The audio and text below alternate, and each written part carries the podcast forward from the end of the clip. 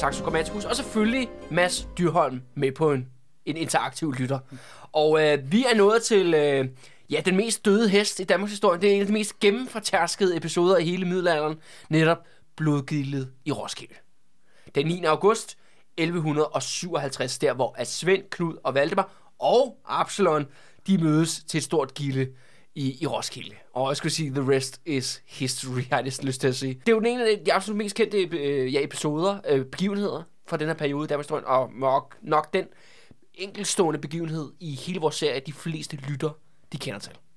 Og øh, jeg tænker mig, du er jo øh, folkeskolelærer mm. og underviser. Mm. Har du undervist i det her? Ja, det er Jamen, kan du fortælle, øh, hvad, hvad fortæller du så til, øh, til eleverne så? Det er ved at være lidt tid siden, øh, men øh, da vi havde det oppe, der var det egentlig, jeg brugte egentlig historien lidt som et springbræt til at fortælle, hvad der kommer efter. Altså mm. fordi både den her episode og så den, hvad kan man sige, den efterfølgende tid med, med, øh, med Absalon og Valdemar ved magten, bliver ligesom på en eller anden måde sådan et kroneksempel på, hvad er ligesom en middelalderlig magtinstitution, mm. og hvordan kan man udøve den, den her sammenhæng mellem kongemagten, kirkemagten, sværet og korset i, i en eller anden forening, ikke? Jo. Øhm, så det var egentlig det, jeg brugte den som en, ligesom det her som ligesom den historiefortællende, hvad kan man sige, grundsten til så at tale om, hvad er middelalderen for en størrelse. Vi har allerede talt om begivenheder, som var vildere, som var større mm. end lige den her begivenhed. Men det er ligesom den her begivenhed, der er gået ned igennem, eh, hvad hedder det, The Ages, ikke? Folk bliver ved med at vende tilbage til den, og nu har jeg jo så gået tilbage og læst Saxo igen igen. Hvad er det, der egentlig, der gør det? Og det, jeg tror måske, det er det der vi også som om vi talte sidste gang om, at nu har vi, vi er ligesom løbet igennem historien. Saxo har løbet igennem krønningen, faktisk for at komme hen til det her sted. Og vi når til blodgildet, så er det ligesom om, så sætter han hælen i, og nu begynder vi sådan helt langsomt at gå. Hvor før, altså var det jo årtier og år, der blev dækket i ganske få linjer, men nu er det som om, at der er tale om måneder, mm. eller endda dage. Og den her dag, den 9. august 1157, der kommer Saxo faktisk med en række sådan øh, virkelig øh, dybtegående skildringer. Han sætter ligesom scenen, og man ligesom får, for, øh, får for, fornemmelsen af, hvad, hvordan har det været at sidde inde i den der hal, den der festhal, mm. der i Roskilde. Jeg formoder lige ved siden af domkirken. Det er lidt, jeg får lidt følelsen af, at det går lidt fra den her, hvad kan man sige, almene historiefortælling til nu at nærme sig noget, der lidt minder om litteratur. Ikke? Jo, og det, det er, er måske rigtigt, ja. Og det er måske ja. også det, der giver den her fortælling og de fortællinger, der kommer efter, dens kraft, deres kræfter, som gør, at vi kan blive ved med at fortælle dem, fordi de har fået det her litterære præg, og at vi føler, at vi, vi kan være der, vi kan lugte, vi kan fornemme øh, øh, venner og fjender og stemninger og sådan nogle ting. Ikke? Og det, der skal man jo helst have nogle litterære greb, øh, hvis det skal ske. Ikke? Det var jo for år tilbage, men der udkom den der historien om Danmark, med Lars Mikkelsen der, DR's store højprofilerede øh, ja. serie der. Og der var jo ligesom noget, de virkelig havde gjort meget ud af på det der afsnit. Det var jo netop det her blodgildet. Ja. Altså Lars Mikkelsen, nej, det gik full blown, ikke? Lars Mikkelsen ind og sidde i middelaldertøj og, og, hvad hedder det, drikke vin med Absalon og så videre, så videre i det der, det der afsnit, ikke? jo. Altså, øh, jo, det, kan jeg, det, faktisk, det kan jeg godt huske. Ja, ja, ja, hvor at resten af serien er virkelig sådan, det er jo bare et speedrun. Ja. Altså, der er faktisk ikke plads til særlig mange detaljer, og hold kæft, altså Lars Mikkelsen, ikke? Altså, han er godt nok ude og flyve hurtigt rundt og øh, fornævnt en ting i en bisætning, og så videre, hurtigt videre. Ja. Og så når vi kommer til det her, så sætter de også farten ned. Mm. Og, de, og, og på et tidspunkt, det er faktisk, øh, ja, han afslutter chancen med at ligesom have den der klassiske tale om, kan vi hovedet stole på Saxo? Mm. Det, som, som vi også har sagt igen og igen, det er det, alle siger. Men der er noget med det her blodgilde Roskilde, som, jeg, sådan, som du selv siger, ja, måske er det det her skønlitterære præg, præ, præ, mm. som gør simpelthen, at mange bliver sådan, ja, forelsket i det, har jeg lyst til at sige, eller virkelig bliver suget ind i det på en helt anden måde, fordi at på mange måder er det sådan, ikke det mest spektakulære, eller det måske det mest interessante kongemor, vi har i middelalderen. Jeg kunne godt komme på en 4-5 andre, mm. som jeg synes var mere grineren, end, end lige det her blodgildet her. Og så det er jo det andet, og det er jo også derfor, vi har lavet det her, alt det her store forarbejde, den her kæmpe serie op til, for ligesom også at give øh, ja, hele billedet, alle puslespilsbrikkerne til det her, op til det her blodgildet.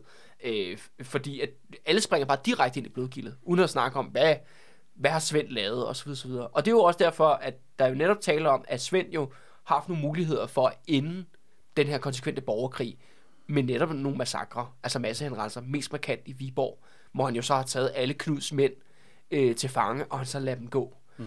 Og det er jo der, han så her nogle år senere ved Blodgilde Roskilde tager den modsatte konklusion. Mm. Hvis du ikke har fortalt Viborg-historien, og kun fortæller Roskilde-historien, jamen så bliver Svend jo også desto mere ubehagelig. Mm. Altså bliver han jo mere øh, ja, tyran, psykopat, whatever, volds, øh, ja, volds, øh, voldsparat øh, drabsmand. Ikke? Mm. Ja, der er bare et eller andet, sådan, hvad kan man sige, der er sådan en grundtone i det, at man bliver inviteret til fest. Vi har lige besluttet, altså vi lige, øh, hvad kan man sige, forhandlet om freden, dele Danmark op. Nu skal vi fejre det. Ja. Og så er det der, han har taget røven på en, ikke? Og det, det, man får lidt fornemmelsen af, at det er ud af det blå. Ja. Altså, okay, altså vi troede, at vi troede, vi sad blandt venner, og så bliver vi slået ihjel, ikke? Jo. Og det, det er ligesom om, at det, øh, det sætter tingene på spidsen på en eller anden måde. Ja. I forhold til nogle af de andre kongemor, hvor at det har ligesom været en, der har været en forudsigelighed i det. Ja. Så er det bare fordi, at Hirtmanden ikke lige blev sat ud om natten, og så man kommer ind, så du bliver slået ihjel eller et eller andet. Men man var sådan, okay, men vi vidste ligesom godt, okay, ham der, han var, han var ude på, ja, han, han, var ude på han, er gunning, han er gunning for os, ham derovre. Ja, ikke? præcis. Ja, ja, men ja. hvor at her, der har det det her sådan, okay, de er blevet inviteret til Roskilde for at fejre freden. Ja. Og så vender historien sig fuldstændig 180 grader. Men altså, jeg vil sige, altså mordet på Erik Harfod i Sønderjylland der med den sorte blå, altså det er jo faktisk, det, det, det er jo under en retssag. Mm. Altså, hvis der var en retssag, hvor der er en, der gik ind og dræbte dommeren i dag, jeg tror, der folk ville gå der pænt bananas. Altså også en rimelig officiel, fredheldig kontekst. Men der er måske noget med det her fest mm. øh, og hygge, har jeg lyst til at sige, Ja, ja, ja. Som, som gør, at, øh, at danske historikere og danskerne måske sådan helt generelt øh, har nemmere ved at relatere sig til den.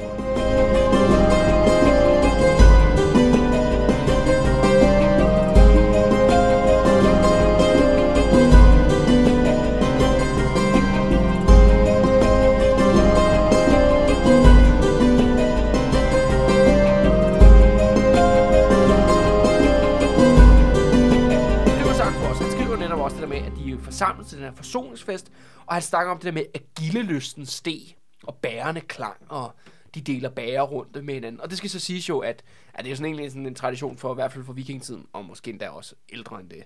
Men det er jo det der med, at øh, de deler kop jo. Ikke særlig mm. hygiejnisk. Men øh, altså, når de drikker vin, når de drikker mjøde, eller hvad de nu drikker, så er det sådan nogle store bager, og så deler man dem med hinanden. Og det gør man både ligesom for at sørge for, at der ikke er gift i, men også for ligesom at vise, at vi er ligeværdige. Det og var vi et såkaldt masse, hvad er det, de kalder det, massespreder-event. Ja, ja, ja, ja, lige præcis, ja. Ja, ja men det, det er sådan, det, det, det er rigtig hygge, ikke? Altså, Jo, jo. øh, og også ret sjovt, øh, jeg ved jo, at øh, jeg, gør det jo også selv, øh, og jeg, jeg er ret sikker på, at de fleste gør det derude, at det der med for eksempel, når man udbringer en skål, når, normalt, Mads, når vi for eksempel, hvis vi to sidder på et værtshus og skal skåle, så skåler vi jo det der med, at vi slår ølene jo ind i hinanden, altså sådan nogenlunde lige. Øh, og det betyder faktisk, at vi er ligeværdige. Mm. Fordi oprindeligt, når man har skålet, så ja, har man skålet på kryds og tværs, men for eksempel en adelsmand, hvis han skåler med en bunde, så slår han sit øh, bære eller sin flaske oven på bundens, Mm. og bunden ligesom går ned, og men når man så skåler sådan, rammer glassene ligeværdigt, jamen så betyder det, at man er, man er brødre, ikke? At man er, man er ligeværdig. Og det er jo også det, som jeg får indtrykket af, at den her fest, det er jo det, det handler om, ikke? At det, nu skal de slå stregen over gammelt, øh, gammelt af. Men altså, Saxo kommer med forskellige hints, og det synes jeg også altså helt tilbage for mordet på Knud Lavard og sådan noget. Der er godt nok også mange vink med en vognstang, Ja, om, at, sindssygt. om at der er noget under opsejling. Ja. Øh, og det ene er, at for eksempel, at, øh, at øh, Svend lige pludselig siger midt i det der hygge, øh, de har gang i det, og siger, skal vi ikke spille et brætspil? Mm. Og så siger jeg, jo, det kan vi da godt, Svend. Hvad for et brætspil vil du gerne spille? Og så, om, så nævner han sådan et brætspil, som, øh, som Saxo ikke rigtig, øh, jeg tror, ja, nævner, hvad navnet er på. Men det var bare et eller andet brætspil, han har spillet alle de der år, han var i eksil. Det er det, Svend har brugt sin tid på i eksil, det er at sidde ja. og, og spille brætspil hele tiden. Og de er sådan, åh, de leder i, øh, jeg ved, i, i gamer, gamerrummet lige ved siden af, men finder altså ikke det her specifikke brætspil. Øh, der er sgu ikke noget stratego øh, inde i det der rum der. Så, øh, så de finder altså ikke det her brætspil til, øh, til Svend. Øh, og så bliver han sgu lidt, ej, okay. Ah, mm. Altså, så bliver han sgu også lidt bitter, ikke? Sådan, "Ah, fuck, man, jeg har kæft, jeg har spillet meget Stratego. Mm. Da jeg var i eksil i de der tre år, ikke? Og det er på grund af de der to røvhuller. Mm. Så sidder der lidt nede længere nede af bordet, ikke? Og, og hygger sig, ikke? Og, øh, Ja. ja. og drikker vin og sådan noget. Og så kommer der så en, også en, øh, en tysk sanger, øh, og øh, han begynder at kvæde nogle, øh, kvæde nogle ord, nogle, øh, ja, lave en sang. Og det, er ret, øh, det synes jeg er ret sådan en sjov ting, det ser man både sådan i, i vikingesagaer, men også her i middelalderen. Det er mange af de her skjalde, eller sanger, øh, de freestyler ret meget. Hmm. Det er sådan lidt øh, præ-freestyle rap, øh, det her. Men ham med den her tyske sanger, han sætter hurtigt en, øh, en sang op, øh, hvor han ligesom, ja, den handler om, at øh, Svend er eksil, og, øh, eller han har lidt nederlag, og altså, det er sådan en, det er sådan, your mama, mm. øh, altså sangen, hvor ligesom tørrer ligesom Svend i, i hovedet, det der med, at han jo egentlig har, har været sådan den tabende ja. part, ikke? Altså, og det er jo kun, ja, fordi at øh, egentlig adlen har skåret igennem og sagt, at de tre herrer skal forenes, altså Svend, Knud og Valdemar, at de hovedet sidder i den her situation, ikke? Så endnu en gang bliver der helt først var der brætspillet, ikke? så kommer den der tyske sanger og disser ham. Ikke? Altså, der var flere og flere malurt i, malurt i bæret. Ikke? Og, øh, og så sker der så det, at øh, ja, i takt med, at derovre mørket sænker sig over Roskilde, og ja, sterinlysene bliver sat frem og, og tændt, det er jo, det er jo sådan, man oplyser siden halv, jo. Det er jo nogle øh, helt klassiske gamle sterinlys. Og så er det så her, at den store øh, skurk kommer ind, som så Saxo, altså det er jo det der med en Saxos karakter, de bare sådan hopper frem lige pludselig mm. ud af et landskab fra den ene side. Sådan, ham har du aldrig snakket om før, men her er mm. dit liv, mm. øh, som er øh, åbenbart den værste person i, øh, i Danmarks historie, ja. øh, ifølge Saxo. Og den sorte plov er det perfekte eksempel, ikke? Jo, jo, jo, mm. jo lige præcis. Ikke? Kommer bare hoppende ud ja. som en trold af næsk, ikke? Men ham er dit liv, som er en, øh, en af, af Svends mænd, ikke? Han, øh, han kommer lige pludselig ind i den her hal der, og, og står ligesom over i hjørnet, og, det er jo så, jeg formoder, det er Absalon, der beretter fra Saxo her, ikke? Mm. Altså, han siger, uh, han, han står ligesom og scanner rummet. Mm. Altså, han står og kigger, ikke? Nå, hvor sidder Knud? Hvor sidder Valdemar? Hvor sidder Svend? Og så prøver så, øh, i, ja, i hvert fald Saxo, de, han prøver ligesom at lave sådan, sådan nogle nick, sådan nogle hints til Svend. Mm. Sådan, du ved, prøver ligesom at få hans øjekontakt på sådan, kig herhen, øh, jeg vil gerne fortælle dig noget. Men Svend, han, han fatter nada. Han fatter bræk. Han, han, Altså, han sidder bare... Øh, så bare tænker på det brætspil. ja, hvor fuck, ja, ja, Han tænker på brætspil, eller sidder og kigger på den tyske sanger. Han fatter ikke et hint. Så det grinerne er, at det er faktisk Knud, øh, der spotter det. Ja, okay. Så Knud, så Knud siger, Knud prikker sig, de, de, sidder, de sidder jo sådan over for hinanden, ikke? Sådan tæt mm. på hinanden. Så han prikker Svend på skulderen og siger, hvad, det virker som om, at ham der, de snimorder, ham der, de snimorder, han prøver at have få øh, kontakt med dig. Så du skulle nok gå ind og, og tale med ham. Mm. Nå, okay, nå for helvede. og så Svend ligesom snap out of it, og ligesom glemmer sit brætspil i to sekunder, og rejser op og går hen til dit liv, ikke? Og de har så en, en sådan en visketiske øh, seance, hvor de liv visker uh, onde ting i, i Svends ører, og, og Svend, han, som Absalon beretter til Saxo, ikke? han står ligesom og nikker sådan rigtig, ja, nu eksekverer vi øh, ligesom planen. Mm. Knud har jo stået og set ham her, meget, meget suspekte Ditlo, mm. stå deroppe og væs knive og prøve at sådan, kom nu herhen, Svend, så altså, vi kan begynde øh, massakren, ikke? Og så han har ligesom lugtet, at der er noget under opsejling. Ja. Øh, og hvad er hans reaktion på det? Hvad gør han så? Jamen, han vender sig om mod Valdemar, som han sidder ved siden af, og begynder bare at, at, at snæve ham i gulvet. Mm. Øh, og simpelthen kysse ham. Okay. Og, ja, og det skal jo sige, at mænd kysser på munden. Jo. Ja, ja. Altså, som jeg også har sagt før, mm. det gør de bare i middelalderen. Det er ja. sådan, de viser affektion. Det er bare et lidt specielt tidspunkt, synes jeg. Ja, og Valdemar også var sådan, hvad fanden sker der, bro? Ja. sådan, eller, sådan, øh... Om der er en snimor, der bare lader som ingenting, ja, bare, bare kys mig. Kys, kys mig. kys mig for helvede. og, øh, og ja, jeg ved ikke, Valdemar han tænker sådan, først så, øh, først hugger du mig op med din din utrolig lækre, men også 12-årige lille ja, søster, ja. og nu, nu begynder du at stave mig. Jeg får bare virkelig nogle mixed uh, signaler her af dig, bro. Altså, hvad fanden er det, der foregår? Uh, og Valdemars reaktion, det, du, du plejer aldrig at kysse mig på den her måde. Men øh, det er jo ligesom, det er ligesom for at ligesom sige, at ah, der, der er noget under opsejling, ikke? Ja, sådan har det også altid, når folk kysser mig, så, så ved jeg godt, at der er en legemorder et eller andet ja, sted. Ja. Så, hvor, fanden er de blev henne ja. øh, i, i, det? Ja, så han gemmer sig et eller andet sted, ikke? Nå, men efter altså, de to mænd, de, sidder, de sidder der og snaver, og så, øh, og så det der, hvor at, øh, så er de blev færdige med at aflægge rapport til Svend i hans ører der.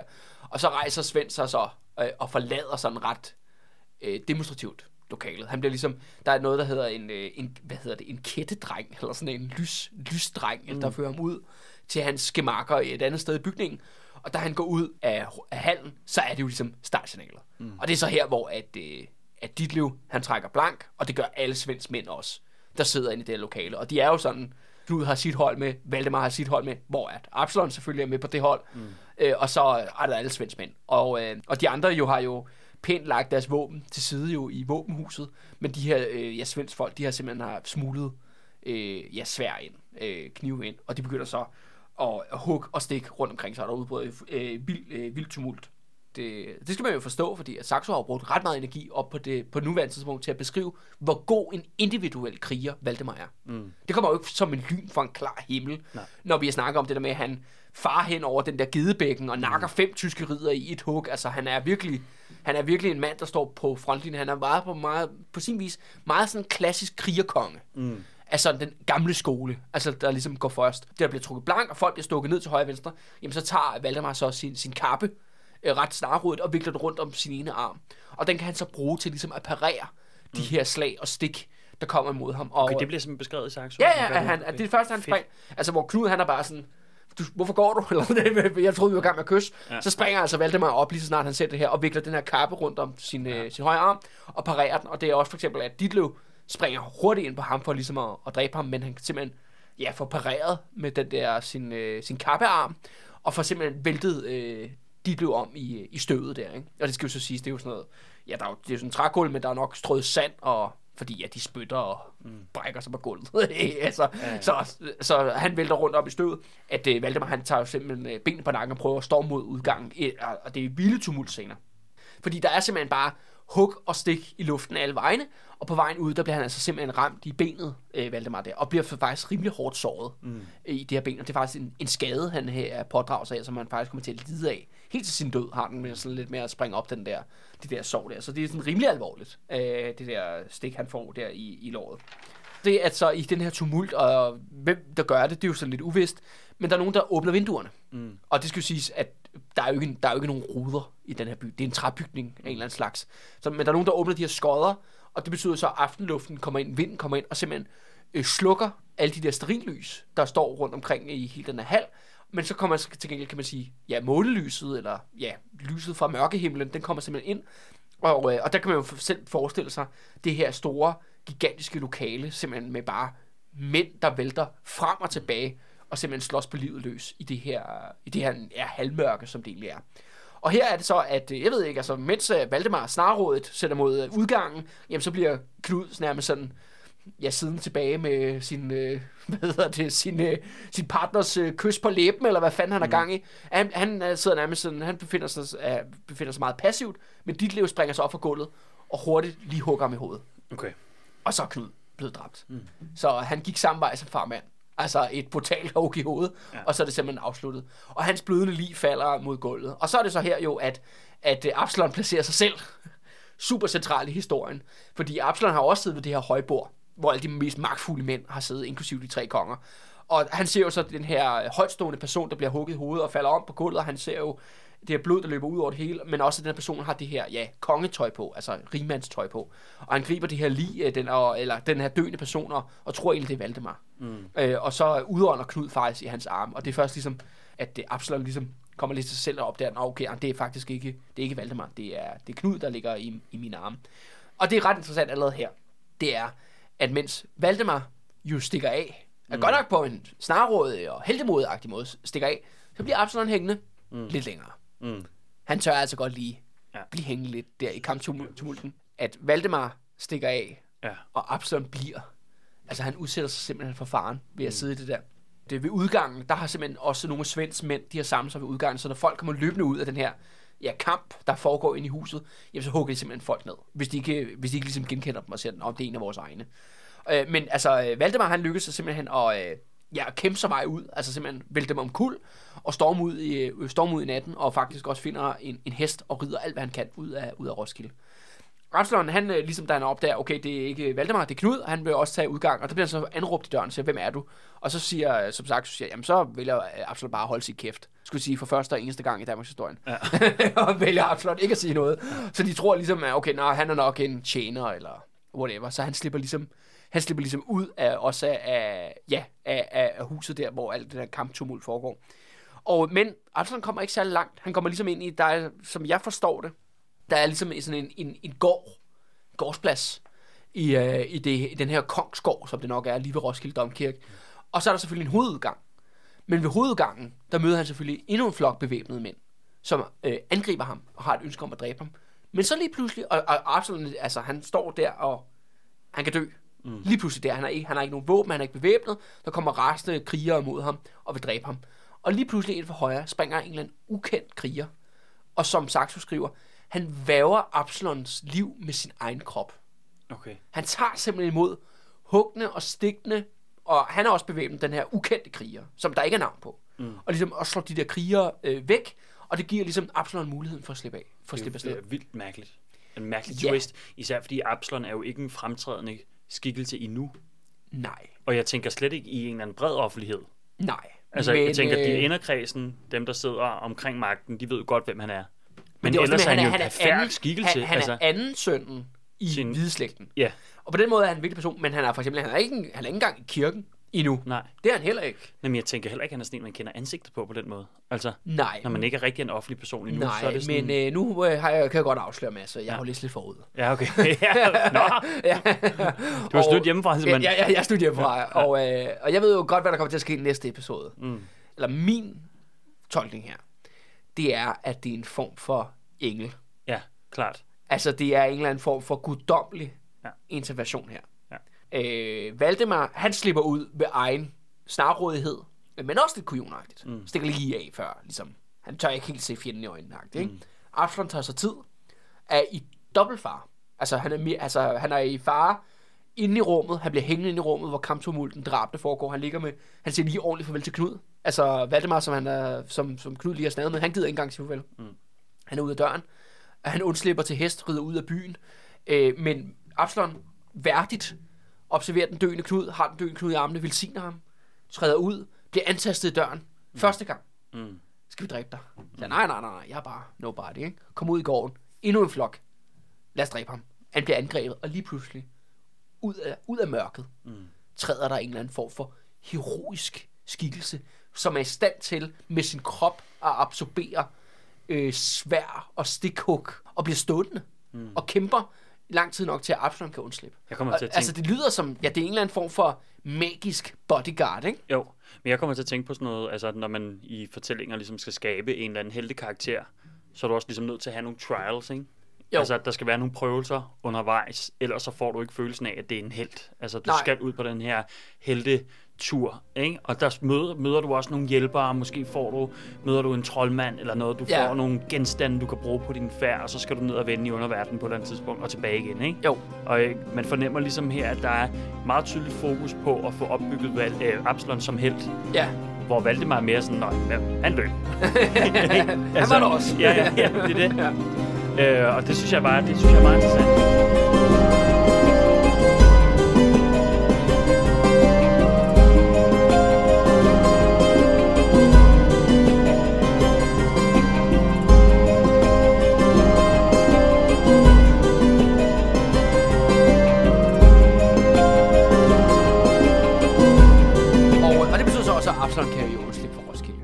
Og øh, han møder så igen den, øh, den sårede Valdemar i Fjendeslev. De har jo begge to taget hjem til Absalon, eller der, der hvor de voksede op, den fædrene går. Hvor at det skal siges, at Absalons øh, far der øh, er Askeri, men Absalons far er død. Asseri. Men, Asseri, ja. Øh, han er død, men moren, Inge der, øh, lever stadigvæk. Og øh, så er der også Absalons søster der på gården, som hedder Ingefred. Mm. Og de tager ligesom imod de to, øh, de to øh, flygtninge nu, og, øh, og selvfølgelig øh, behandler øh, Valdemar, altså forbinder hans sorg og sådan noget. Og de er så læge on the low der i, i Fjendeslev.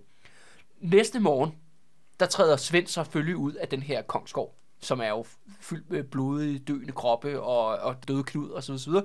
Og så træder han ud foran borgerne i Roskilde, og han indkalder dem alle sammen til lige til et uh, spontant stormøde, og siger bare, venner, jeg er blevet udsat for et attentatforsøg i nat. Mm. Af Knud og Valdemar. De skurke, men de fik sgu mere, hvad, hvad, de, hvad de bedte om, fordi Knud han er død, og nu skal vi fange Valdemar. Og til, og ligesom til at bevise, at han er blevet udsat for et, øh, et morforsøg, jamen så viser han så sin kappe, som der er stukket alle mulige huller i. Mm. Men der er de gode borgere i Roskilde, de er mere sådan, ah, vi skal nok se lidt flere beviser, ja. Ja. end, end noget, der ligner, at du har stået og lavet med en køkkenkniv mm. inde ved siden af, altså har stukket huller i din kappe. Der er ingen, der tror på den her historie. Men Svend, øh, han har ligesom teten på det tidspunkt, og han beordrer simpelthen hele Sjælland er simpelthen i lockdown. Han sender øh, search parties ud, altså patruljer ud over det ganske land, går fra hus til hus for at finde Valdemar. Mm. Han beordrer også, at samtlige skibe, øh, der er ingen skibe, der må forlade Sjælland. Og han ret sådan konsekvent sørger for, at, øh, at der bliver simpelthen brudt hul i alle skibene, så de kan sejle. Så hele Sjælland er, ja, on the hunt mm. for, for, øh, for Valdemar. I Fjendeslev, der, øh, der ligger så det faktisk, øh, og det er meget sådan sjovt, at det, det er faktisk, øh, det er, jeg formoder, det er Saxo, der tager Absalons ord, men Absalon han siger jo nærmest, jamen det er hans mor, der udtænker planen. Mm. Der var Absalon virkelig sådan, han er sgu, så er han også lidt morstreng, ikke? Mm. Altså, hun siger, ah, de, hun er jo en smart, smart øh, dame i politik, hende der, ikke? Hun øh, sender Esbern, altså storebroren ud, forklædt sig Valdemar. Han får simpelthen Valdemars tøj på, eller sådan, han ser simpelthen kongelig ud, og så rider han rundt med et, øh, sådan et følge, som det ligner sig, han har en, en, en bodyguard med, og så viser han sig på offentlige steder øh, rundt omkring på Sjælland, Altså også både langt væk og, og tæt på osv. osv. Og han, han bliver bare ved med at ride rundt, og sådan, så han skaber jo en masse historier, en masse rygter om, at Nå jamen, øh, Valdemar er i Ringsted, eller Valdemar er i Årshavet, eller det lignende, for ligesom at, at forvirre alle Svends, øh, Svends patruljer der, der, der leder efter ham med lys og lygte. Ikke? Og, det, og til sidst øh, så får Esbern også kontakt til en, en skibsbygger, som ligesom, og for ligesom overtale ham til at øh, udruste et skib, altså reparere et skib, så Valdemar kan komme væk fra Sjælland, så han kan komme tilbage til, til Jylland. Og han ligesom, han, han laver sådan en stor scene, hvor han kommer ind i den her skibsbyggers øh, shop, altså hans værksted, og, og ligesom skal tvinge ham til at, at, øh, fikse det her skib. Så har ham med skibsbyggeren, som er jo en eller anden ven af hvideslægten, men så han øh, over for Svend kan sige, ej, det er den her forfærdelige hvideslægt, der har tvunget mig mm. til at reparere det her, det her skib. Og de bliver så alle sammen... Helt øh, vildt med detaljer, der kommer på historien nu. Ja, ja det er virkelig noget andet nu, ja, ikke? Altså, ja. og, og, det, det, og det er også det der med Saxo, der er jo ingen pauser. Ja. Altså, det skiftet er bare lige pludselig Jamen, også abrupt, de, ikke? De her interpersonelle øh, interaktioner får vi lige pludselig også, ikke? Hvordan samtaler er gået, ikke? Hvem har jo. sagt hvad til hvem, og hvorfor, og altså... Der lige pludselig kommer der motiver ind, og forskellige hjerner bag forskellige altså plots og alt muligt, ikke? Jo, jo, jo, jo. Ja. Og, og det, er jo, ja, det er jo lige pludselig... For, det er også det med, at tale om, det der med tempo. Ja, det er helt vildt. Går lige pludselig meget, altså markant ja. ned, og det er lige ja, pludselig det er, det er jo, en historie. Fordi det er det jo på et par dage, eller... Ja, ja, ja, ja det er uge efter, eller to det, eller ja, sådan Ja, det er efter den 9. august ja. 1157. Ja. Altså, mm. så, øh, ja, og, øh, og, og det betyder så, at, øh, at Valdemar og nogle af hans tætteste mænd, fordi han, der er nogle af de her mænd, der overlever det her blodbad, de ligesom finder frem til Findeslev. Og det er også lidt mærkeligt med, at Svend beordrer lockdown, han sætter patruljer ud for at jage og sådan noget. Der er ingen, der tænker på at tage til Findeslev. Nej. altså, det, det er oplagte, det er oplagte sted, ja. hvor det er Absalon og Esben, du ved, det, og Hvideslægtens øh, højborg, ikke? Ja. Altså, og, og, deres, og hvor han voksede op. Og vel altså, deres eneste, eller hvor Valdemars eneste rigtige bastion på Sjælland. Altså, fordi Sjælland er jo svensk territorie, ikke? Jo, jo, jo, jo, ja. jo, jo, jo. Det, altså, det må Svend selv om. Altså, men... Øh... Hvad med, vi prøver i Tostrup? ja, ja, nej, jeg var sgu ikke. Nå, Slangerup. Ja. Til Slangerup alle sammen, ikke? Hvor, øh, hvor vi ligesom går ud om den varme grød, som ligesom er fjendeslev, ikke? Og, øh, og de kommer ombord på det skib og sejler så afsted. Og, øh, og så her er det faktisk, at, øh, at øh, Inge og Ingefred, altså mor og søster der, de laver ligesom en meget, meget uspekuleret sabotageaktion. Og også igen, grineren er det her, at Absalon giver ikke sig selv credit, han giver sin mor credit. Mm. Og ligesom siger, jamen, øh, Inge og Ingefred, de får simpelthen, simpelthen sendt mænd ud til alle de steder, hvor Svend har skibe, og så i nattens mulm og mørke får både huller i deres skibe, så de ikke kan sætte efter Valdemar. Mm. Fordi de tænker på, nu tager Valdemar til Jylland, og vil selvfølgelig samle oprørshæren derovre. Men han har brug for tid. Mm. Han har brug for tid for at samle en hær, der kan stå sig imod Svend.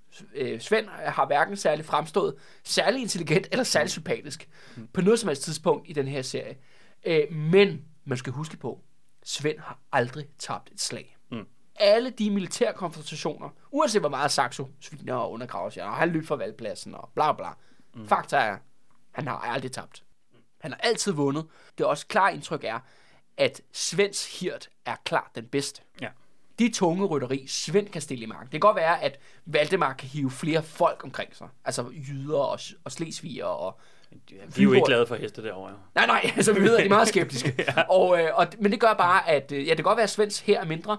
Den er til aldrig tabt, og det er eliten. Mm. Det er kriger-eliten i Danmark på det tidspunkt. Så det er ikke en, øh, en modstander, man skal ligesom tage let på, når Svend samler, samler flokken. Og derfor har Valdemar simpelthen brug for tid. Mm. Altså, en ting er, at han skal samle folk, en anden ting er, at han også skal uddanne de der bønder kale, så man kan få samlet i bare en lille smule strategi og taktik, inden det store slag skal stå. Så al den tid, som viderne, Absalon, Inge og Ingefred kan købe, Valdemar er simpelthen guld værd mm. i, den her, i det her kapløb øh, mod tiden. Og de har den her sabotageaktion, hvor de simpelthen ja, borer hul i, øh, i svensk skib, og det vil sige, at øh, derfor de skulle lige købt Valdemar et par dage der. En, en grinerende detalje, øh, Saxo kommer med her, at på den her overfart mellem øh, fra, fra Sjælland til Jylland, der render øh, Valdemar ind i en voldsom storm. Simpelthen en gigantisk stormvejr, og, og Saxo siger, det her stormvejr, det er så voldsomt, at øh, vinterne åbenbart, sådan, øh, sådan lidt anden, anden historie, men vinterne har åbenbart en gigantisk flåde på 1500 skibe ud for Hallands kyst. Okay. Over i, uh, ja, ja, det, det, det. ja, de har jo bare et gigantisk her. Ja. Over, over i det skånske, over, over i det, der i dag er Sverige, ikke? Og, og den her øh, kæmpe flåde på 500 skib går simpelthen under i den her storm. Øh, og de her, så den der vendiske flåde bliver... Det var fuld... rimelig heldigt, hva'? Ja, det må man sige. Den her vendiske flåde bliver fuldstændig ja. smadret, og de her venter, som overlever den her storm, de kommer så kravlende op på stranden, hvor halvlænderne tager så imod dem og hugger hovederne af dem, ikke? Okay. Som sagt, skriver, de springer over klingen. Mm. Det vil sige, at du springer over klingen med din krop. Mm. eller sådan, som du kommer ikke levende ud på den anden side af klingen. Ikke? Ja. Den her storm er meget, meget voldsom, og det ender med, at, øh, at Valdemar hans skib bliver nødt til at søge ly på en eller anden ø, som de ikke rigtig ved, hvad er for en ø, og der er tåge, og de kan ikke komme væk fra den her ø, og, og det er meget sådan, det er sådan lidt magisk. Mm. Men jeg forstår ikke rigtig, hvad pointen er her, fordi at det, det er som om, at Gud prøver ja. at stoppe Valdemar. Eller en eller anden form for højere magt. Men på den anden side, så straffer Gud så også venterne tydeligvis ja. ved at nakke sindssygt mange vinter, og Valdemar overlever trods alt sin overfart. Mm. Fordi de crasher på den der ø, og venter ligesom til det her uvær, den her tog, den har sig, og så kan de så sejle videre til, til Jylland. Man kan næsten man kan næsten fornemme den her storm i Saxo, altså den voldsomme storm, og skibet ryster, og det er sådan, at han siger, at de, de mister fuldstændig kontrollen over båden. De må simpelthen lade den gå til vind og vejr. De hammer ind i den der ø, og så venter de til det bliver morgen igen, fordi den her, det er natstorm, de sejler om natten. Øh, og så er der bare den her tætte tåge, ærtesuppe, de kan ikke se noget. Og det er som om, at naturen er imod dem, ikke? eller mm. højere magter. Men hvad fanden han vil med det? Mm. I don't know. Ja. Men det er bare for ligesom at sige, at nu har der allerede været en, en eller anden form for magisk skytsengel og beskytte Absalon. Mm. Nu er der noget mystisk vejr, mm. der ligesom involverer sig i Valdemars overfart, og bare roligt, det kommer der kun mere af. Ja, ja, ja. altså, det er virkelig... Ja. Og, det, det, og det er også derfor, jeg godt kan lide at genfortælle den historie, fordi at det er ligesom nogle... Der er nogle detaljer her, jeg synes er mere interessante, mm. end som måske du og andre ikke har hørt før, mm. øh, som jeg synes, der er måske lige værd at, at bide mærke i. Ikke? Jo, og for også lidt sådan eventyrets skær. Der ligger lidt den her, den her tog af, et, øh, af sådan et udgrundigt eventyr henover det. Sådan lidt Odysseus øh, ja. tur fra ø til ø, eller sådan, hvor ja, det, ja. der, der er sådan den der indgriben for nogle naturkræfter, på en eller anden måde, guddommelige kræfter, eller hvad det nu er, som i hvert fald, øh, som, som vi ser mere og mere. Ja.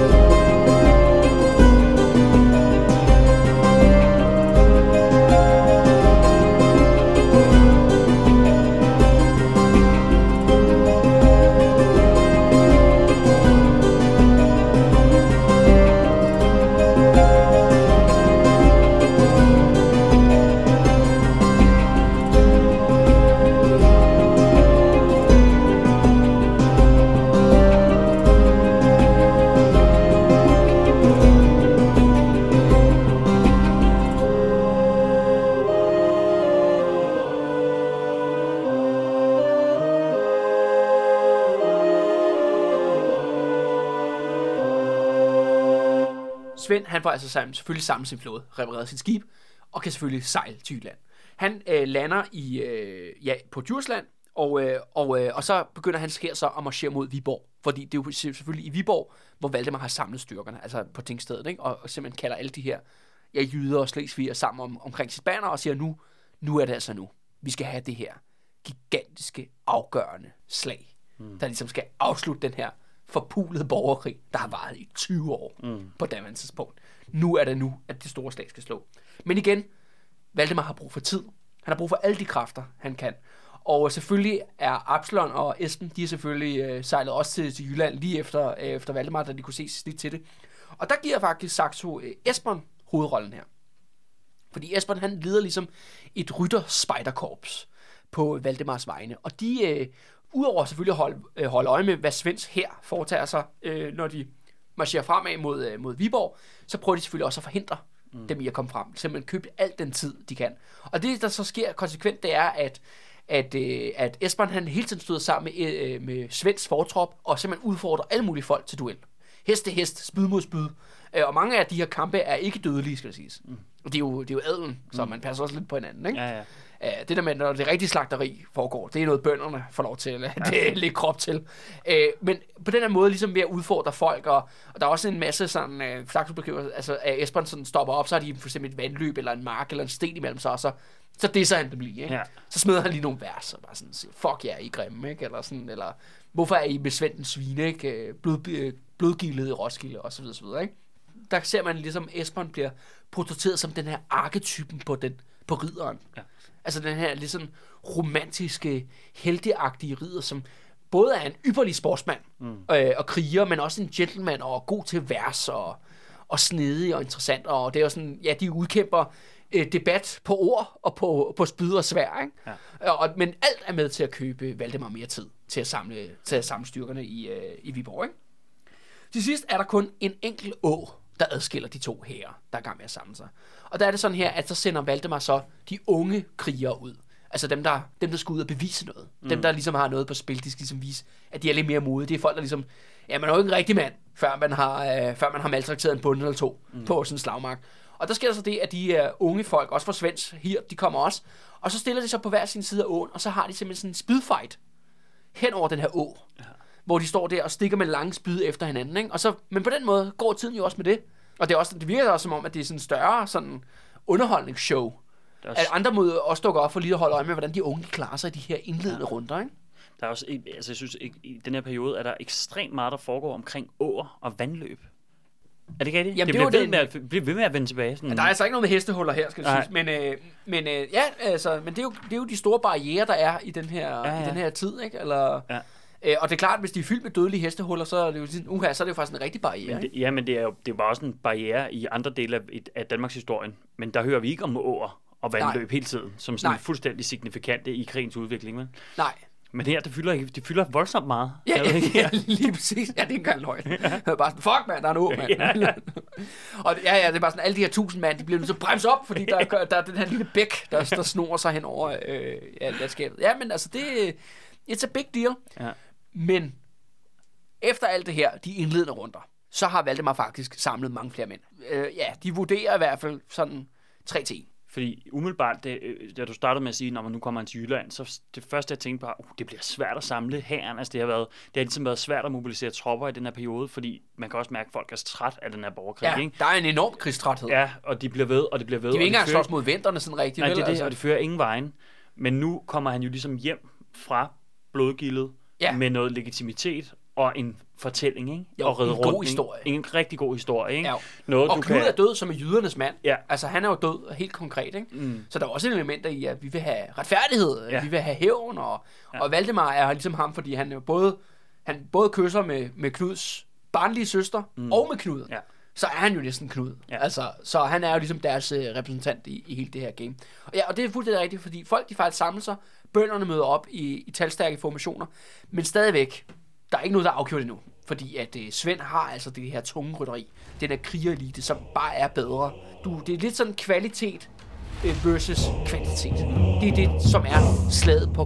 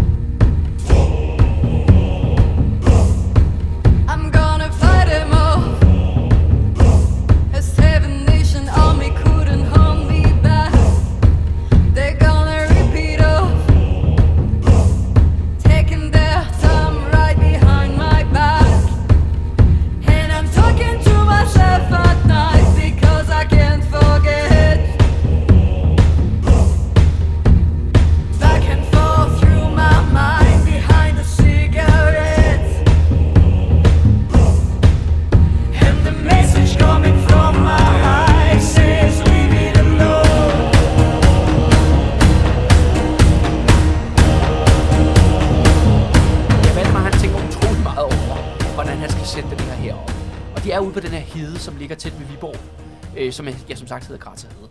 Og der besluttede sig Valdemar, at man simpelthen sætter de her fodfolket, altså alle de her bønder, bondesoldater, op ved en stor gård, som er der på Græsahede, og som ligesom, at den her gård er omgivet af et hegn, hvor på hegnet er der ligesom spidse traphæle mm. hele vejen rundt. Og tænker, det her, det her hegn, det skal ligesom beskytte os mod, øh, mod i hvert fald et frontalangreb af, af Svends, øh, Svends øh, rytteri. Samtidig har han også øh, sørget for, at ham der, den der tyske visesanger, for mm. blodgildet. Han dukker sgu også op. Okay. Og han er klar til at, til at smide nogle vers ja. mod, mod Svend. Okay. så han står ligesom, han, han, han, er, han er på arbejde 24-7, ikke? Ja. Altså ved at gå rundt blandt de her, øh, blandt de her, alle de her bunde, jyske bundesoldater, og ligesom piske stemning op. Det er lidt ligesom, har du nogensinde været at se sådan et tv-program, Ja, ja, ja så er der så sådan, der, er sådan, der var, det, det hedder en klapper eller en klapper, ja, ja, ikke? der er ja. sådan en virkelig dårlig komiker, som ja. ligesom skal guide publikum lidt op, ikke? Ja, ja, sådan, wow, ja. bur, ja, ja. nu, nu kommer lykkehjulet, ja, ja, ja, ja, ja, lige præcis, ikke? Og det er den følelse, hvor ja. jeg med her, men der var en gang vise, en mand, ja, han boede i en spand. og de her jyder er bare vilde med det. Ja, ja, ja, de elsker, altså hvis der er noget, de øh, jyderne elsker, så er det sådan lidt halvdårlig, øh, halvdårlig komiker, ikke?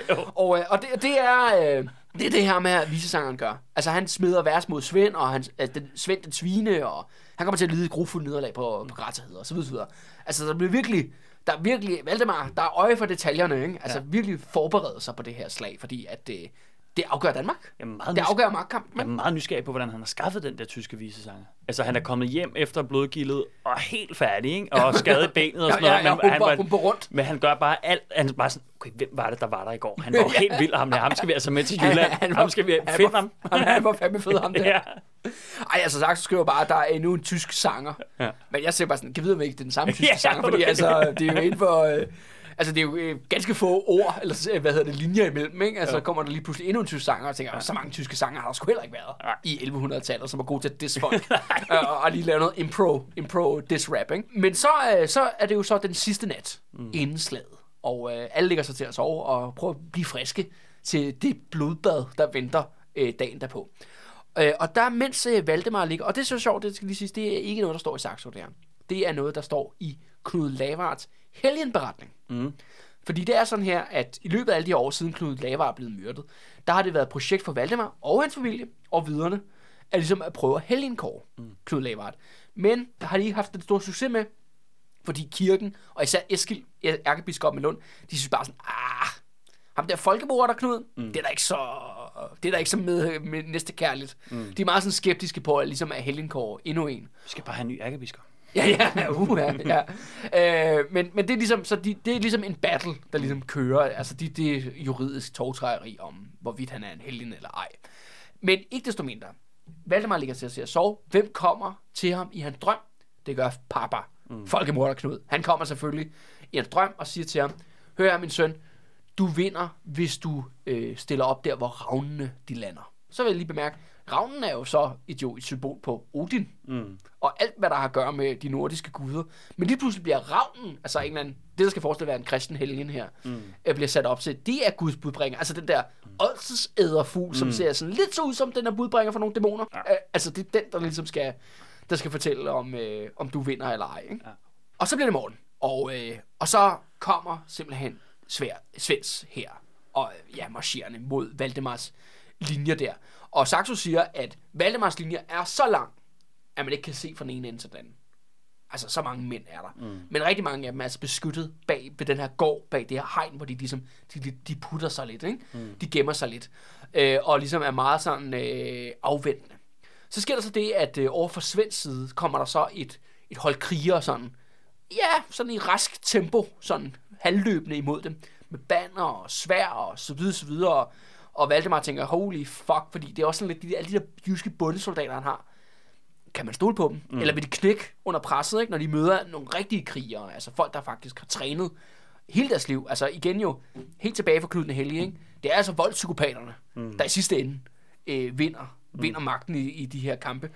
Men, øh, men lige inden, at de to linjer ligesom skal clashe, så stopper de her, de her hold op, og det viser sig så, at det er sjællandere, som har et ønske om at gå med Valdemar. Uh. De deserterer lige inden slaget starter. Altså, det, det er ligesom i den der scene i Braveheart. Jeg skulle til at sige ja, det. ja, hvor de der irer, de kommer, ikke? Ja. Ja. Og de ligesom siger, hey, så Ja. ja. krammer de jer, og kom med over på holdet, ikke? Og, Ja. ja. og så videre, så videre. Øh, og, og, det er jo virkelig, nu ser det altså ikke særlig godt ud for, øh, for Svend. Nej. Og så sker der så det, og det er så ifølge Saxo, at himlen nærmest bliver formørket over Grata Hede, og de hører bare tusindvis af ravneskrig, mm. for nu kommer ravnene. Mm. Og de flokkes altså simpelthen i gigantiske cirkler flyver, og det skal siges, øh, nu, der er jo ravne i Danmark, men det er jo ikke så tit, man ser dem. Øh, I hvert fald ikke, i hvert fald ikke i den vores del af Sjælland her. Ikke? Men og, ikke det, så, og ikke så mange af dem på den måde. nej, ikke på den måde. Mm. Men, jeg skal lige, men de ravne, jeg ser mange ravne i Island for eksempel, der er der mange ravne. Det er jo en mega fugl. Mm. Og, og den har et meget sådan distinkt skrig. Man er ikke i tvivl om, når Nej. det er en ravn, når man først har hørt det en gang.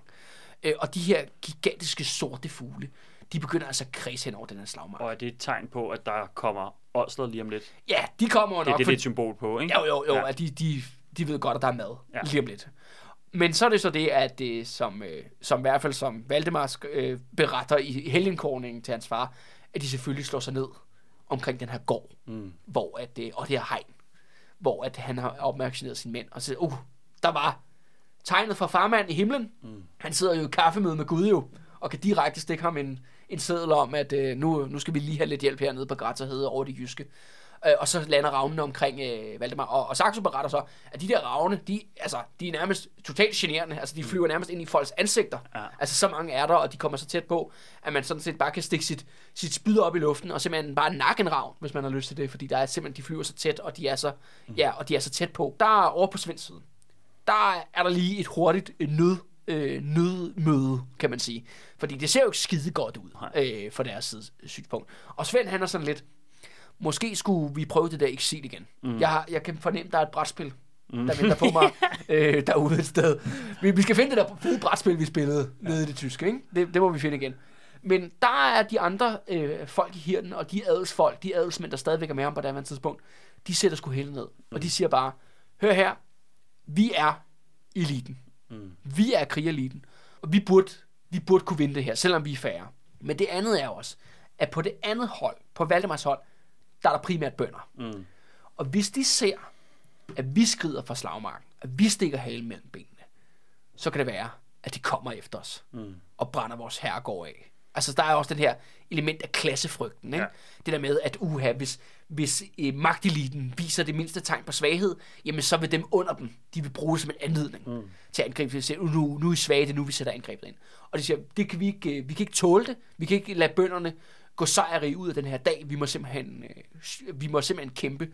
Og, og det handler også, selvom de lider nederlag, så handler det også om signaler om, at når adelsfolk, de giver ikke op uden kamp. Nej, så selv det... hvis de taber, så har de tænkt sig at lade bønderne betale mm. dyrt for den der sejr. Svend, det er ikke lige frem, fordi han, øh, han Øh, han står som et eller andet kroneksempel på en krigerkonge her, vel? Nej. Altså, han er klar til at stikke af. Han skal faktisk overtales af sin hirtmand og af adelen til, til at blive i den kamp, den krig, han selv har startet, ikke? Jo, jo, lige præcis, fordi der er lige pludselig nogle andre ting på spil ja. i det her slag, fordi der er det, ja, der er det her element af, af de to øh, klassegrupper her over mm. for hinanden. Ikke? Og, og også de her folk, der ligesom er kommet til uh, Rally Tours Course, ja, det første de gør, når du, stå, du, når du står af, så kommer bønderne og brænder vores godser af. Mm. Og så har vi ingenting. Mm. Ikke? Og, øh, og det vil vi ikke tillade. Så Svend, han beordrer simpelthen angribe. Don't wanna hear about it. Every single one's got a story to tell. Everyone knows about it. From the Queen of England Catch you coming back my way?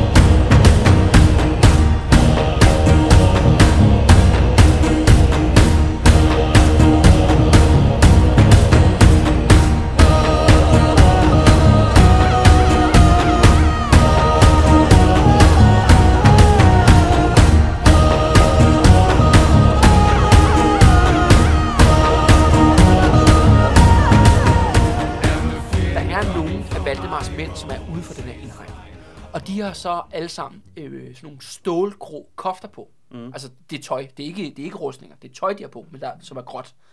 Og der tror simpelthen Svend og Hirten, at det der, det er Valdemars hirt. Mm. De tror simpelthen langt væk fra, at det er dem, de er jo ringbrynjer, og det er jo det der med, det er jo kun egentlig Hirten. Det er egentlig kun dem, der er i ridderrustning. Mm. Alle de andre har sgu ikke råd til det der øh, dyre, dyre rustninger og beskyttelsesudstyr, som ridderne har. Du skal også være en trænet kriger, ikke? For, Jo, jo. At, for at overhovedet kunne bære det. Ja, ja, flere kilo. Ja. Altså meget, meget tungt. Øh, og kunne bevæge sig hurtigt i det, og slås i det, det kræver sin mand.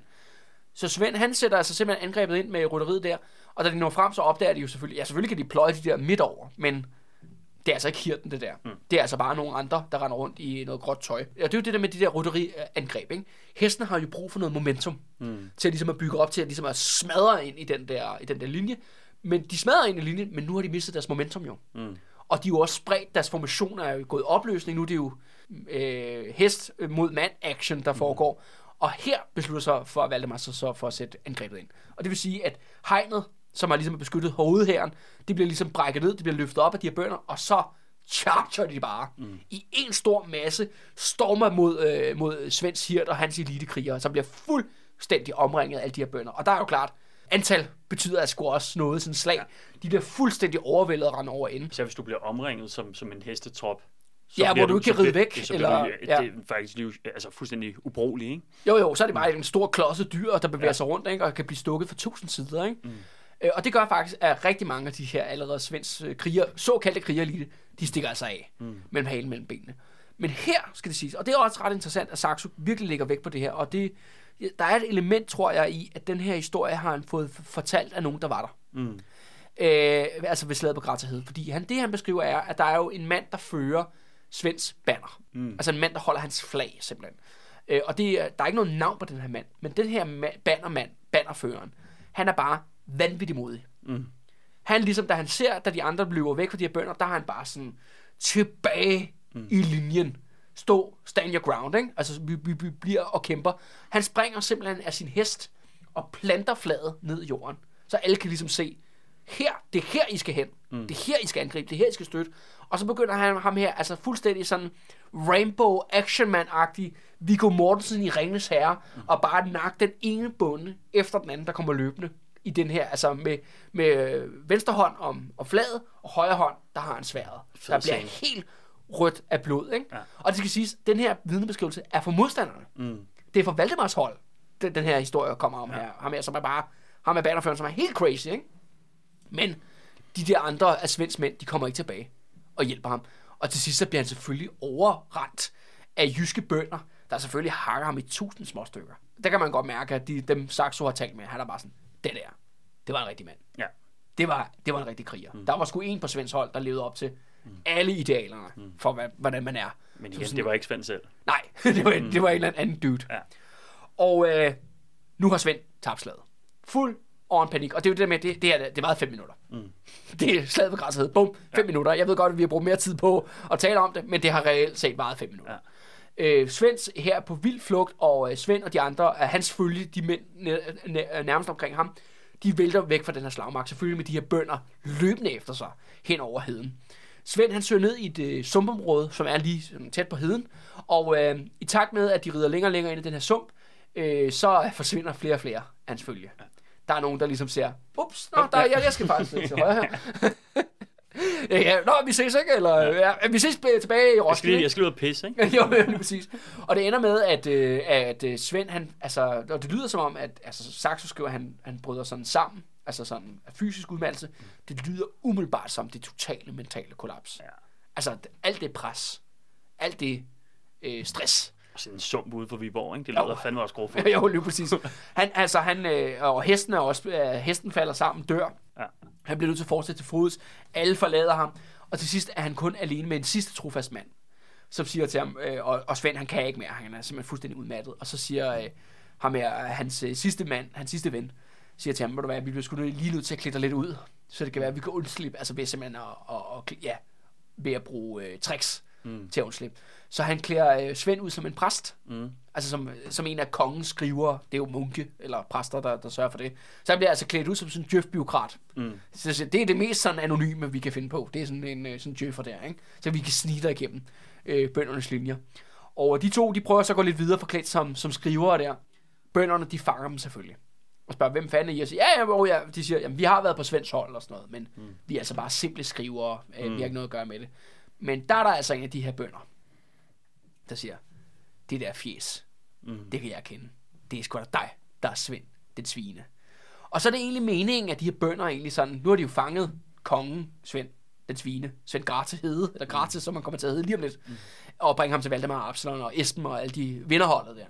Øh, og de egentlig find, finder faktisk en, hest til ham, han skal ride hen til dem. Men da han skal til at komme op på den der hest, så er der altså en af de her bønder, der springer frem med en økse. Mm og hugger ham i hovedet. Okay. Og så er han død. Ja. Og det var simpelthen Svend, den svine. Det interessante ved det her slag, som jo ikke er det store militærstrategiske vidunder, eller det længste slag overhovedet, det var som sagt i, i, i en, øh, fem minutter, ikke? Øh, men der er noget med det her klasseaspekt. Mm. Bønder versus herremænd osv. osv. Og Svend er jo også den første bondeplager mm. i Danmarks historie. Altså i forhold til det der med det her drablige han slår ned på bønderne over i skolen, ikke? Ja, ja. efter deres uroligheder og deres oprør der, hvor de ja. kaster sten efter ham på ting. Og der er ligesom et element af hævn her. Mm. At der ligesom er en bonde, der fører øksen. Det kan også være, at Saxo bare vil stikke kniven ind og siger, at det kan godt være, at i virkeligheden blev Svend måske dræbt på slagmarken. Men det, den ære skal han sgu ikke have. Nej. Han skal blive dræbt af en bonde efter slaget, hvor han prøver alene. at gemme sig. Alene. Ja. Hvor han prøver at gemme sig i præstetøj. Ikke? Ja. Det kan godt være, at det er en saxo. Skal den bare have ja. svært hans mine, alt hvad vi kan her. På, det er jo lykkes meget godt, kan man sige. Ja, det, det må man sige. Ja. Jeg bringer det for ukritisk videre. og, øh, og så er Svend simpelthen død, og, øh, og det er ret afgørende, fordi det her det er det sidste kongedrab i et par generationer. Ja. For dag oplever vi faktisk en stabil periode i form af fra far til søn. Mm. Det skal vi nok komme mere ind på, som historien går. Men bare for at sige... Ja, det har vi, vi har også været lidt ind på det i forhold til den her helgenbiografi, der er i gang med at blive skrevet om Knud Lavard, ja. som også kommer til at spille en helt central rolle i Ja, lige om lidt. I, i den her affølge, der, der, der kommer ind, ikke? Jo, jo, jo. Efter jo. Valdemar får magten. Ja, jo, lige præcis. Mm. Men det er ret sigende, at den næste konge, der bliver dræbt, fordi det, Svend, den svine er ikke den sidste konge, der bliver myrdet i Danmarks historien. Men den næste konge, der bliver dræbt, det er altså i 1250. Mm. En fyr, der hedder Erik Blåpenge. Og der er vores historie slut. Men det er bare for at sige, nu om sider i vores historie, kommer den her indre stabilitet. Der kommer ro på mm. bagsmækken herhjemme. Fordi hele første sæson, og det op lige indtil den nuværende episode, er det jo det her borgerkrig, mm. der ligesom har taget, opslugt al energien og den her fight mellem de forskellige linjer. Men ved slaget ved Grætterhede, der når vi faktisk et vendepunkt. Og drabet på Svend der der opnår, nu opnår vi faktisk en stabil periode, hvor man netop jo kan samle styrkerne og vende energien ud af det. Som er jo det, der bliver det afgørende for resten af, af vores Far from this opera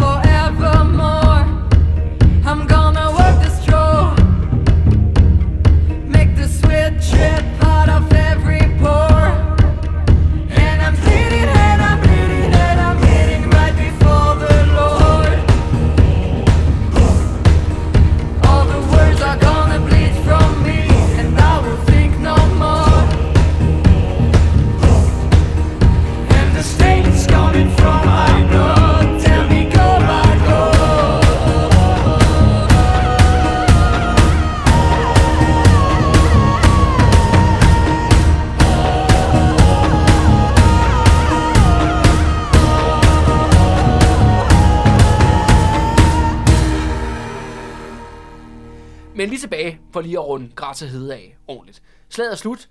Der er selvfølgelig blevet taget en del fanger fra Svends hold. Hvem er blandt fangerne? Det er jo selvfølgelig Lusket dit liv. Mm. Han bliver selvfølgelig taget til fange. Og der... Øh... Det er altså et af de fedeste skurkenavne i Danmarks historie, ikke? Ja, dit liv, ikke? Dit liv. ja, lige præcis. Ja, den sorte plov, og så har vi dit liv. Ja, ja lige præcis. Som de ultimative øh, niding i Danmarks historie. Og øh, ikke særlig overraskende, så øh, dit liv der, han bliver selvfølgelig dømt til døden. Ja. Det er ham, der myrder Knud. Mm. Øh, den der bunden, der er myrdet Svend, jeg ved ikke, om han bare får... Øh, han får, øh, han får 20, øh, 20 ristaler, eller 20 kongesmønt, der bliver sendt hjem øh, mm. med klap på skulderen. Men det er jo der, han skal selvfølgelig lide en brutal død. Og det er selvfølgelig klart, det er øh, Valdemars jyske støtter. Mm. De kræver, at der skal være something special. Der skal være noget særligt ved den her henrettelse. Og øh, Saxo, han, øh, han kryger jo ikke for en spektakulær henrettelse af blodig karakter.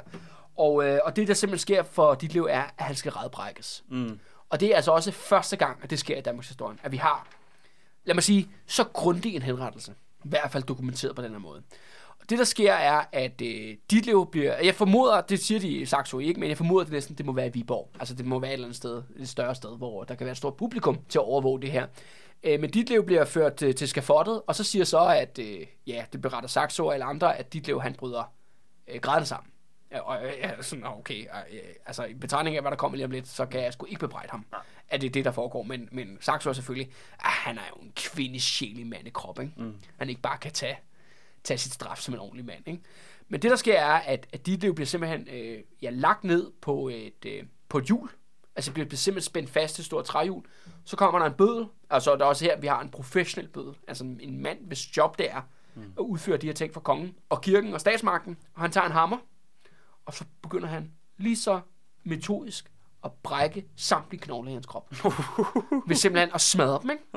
Altså smadre hænderne, smadre fødderne, smadre knæene, smadre albuerne, slår ribbenene ind. Mm. Det er lignende. Men meget afgørende, han knækker ikke halsen på ham. Nej.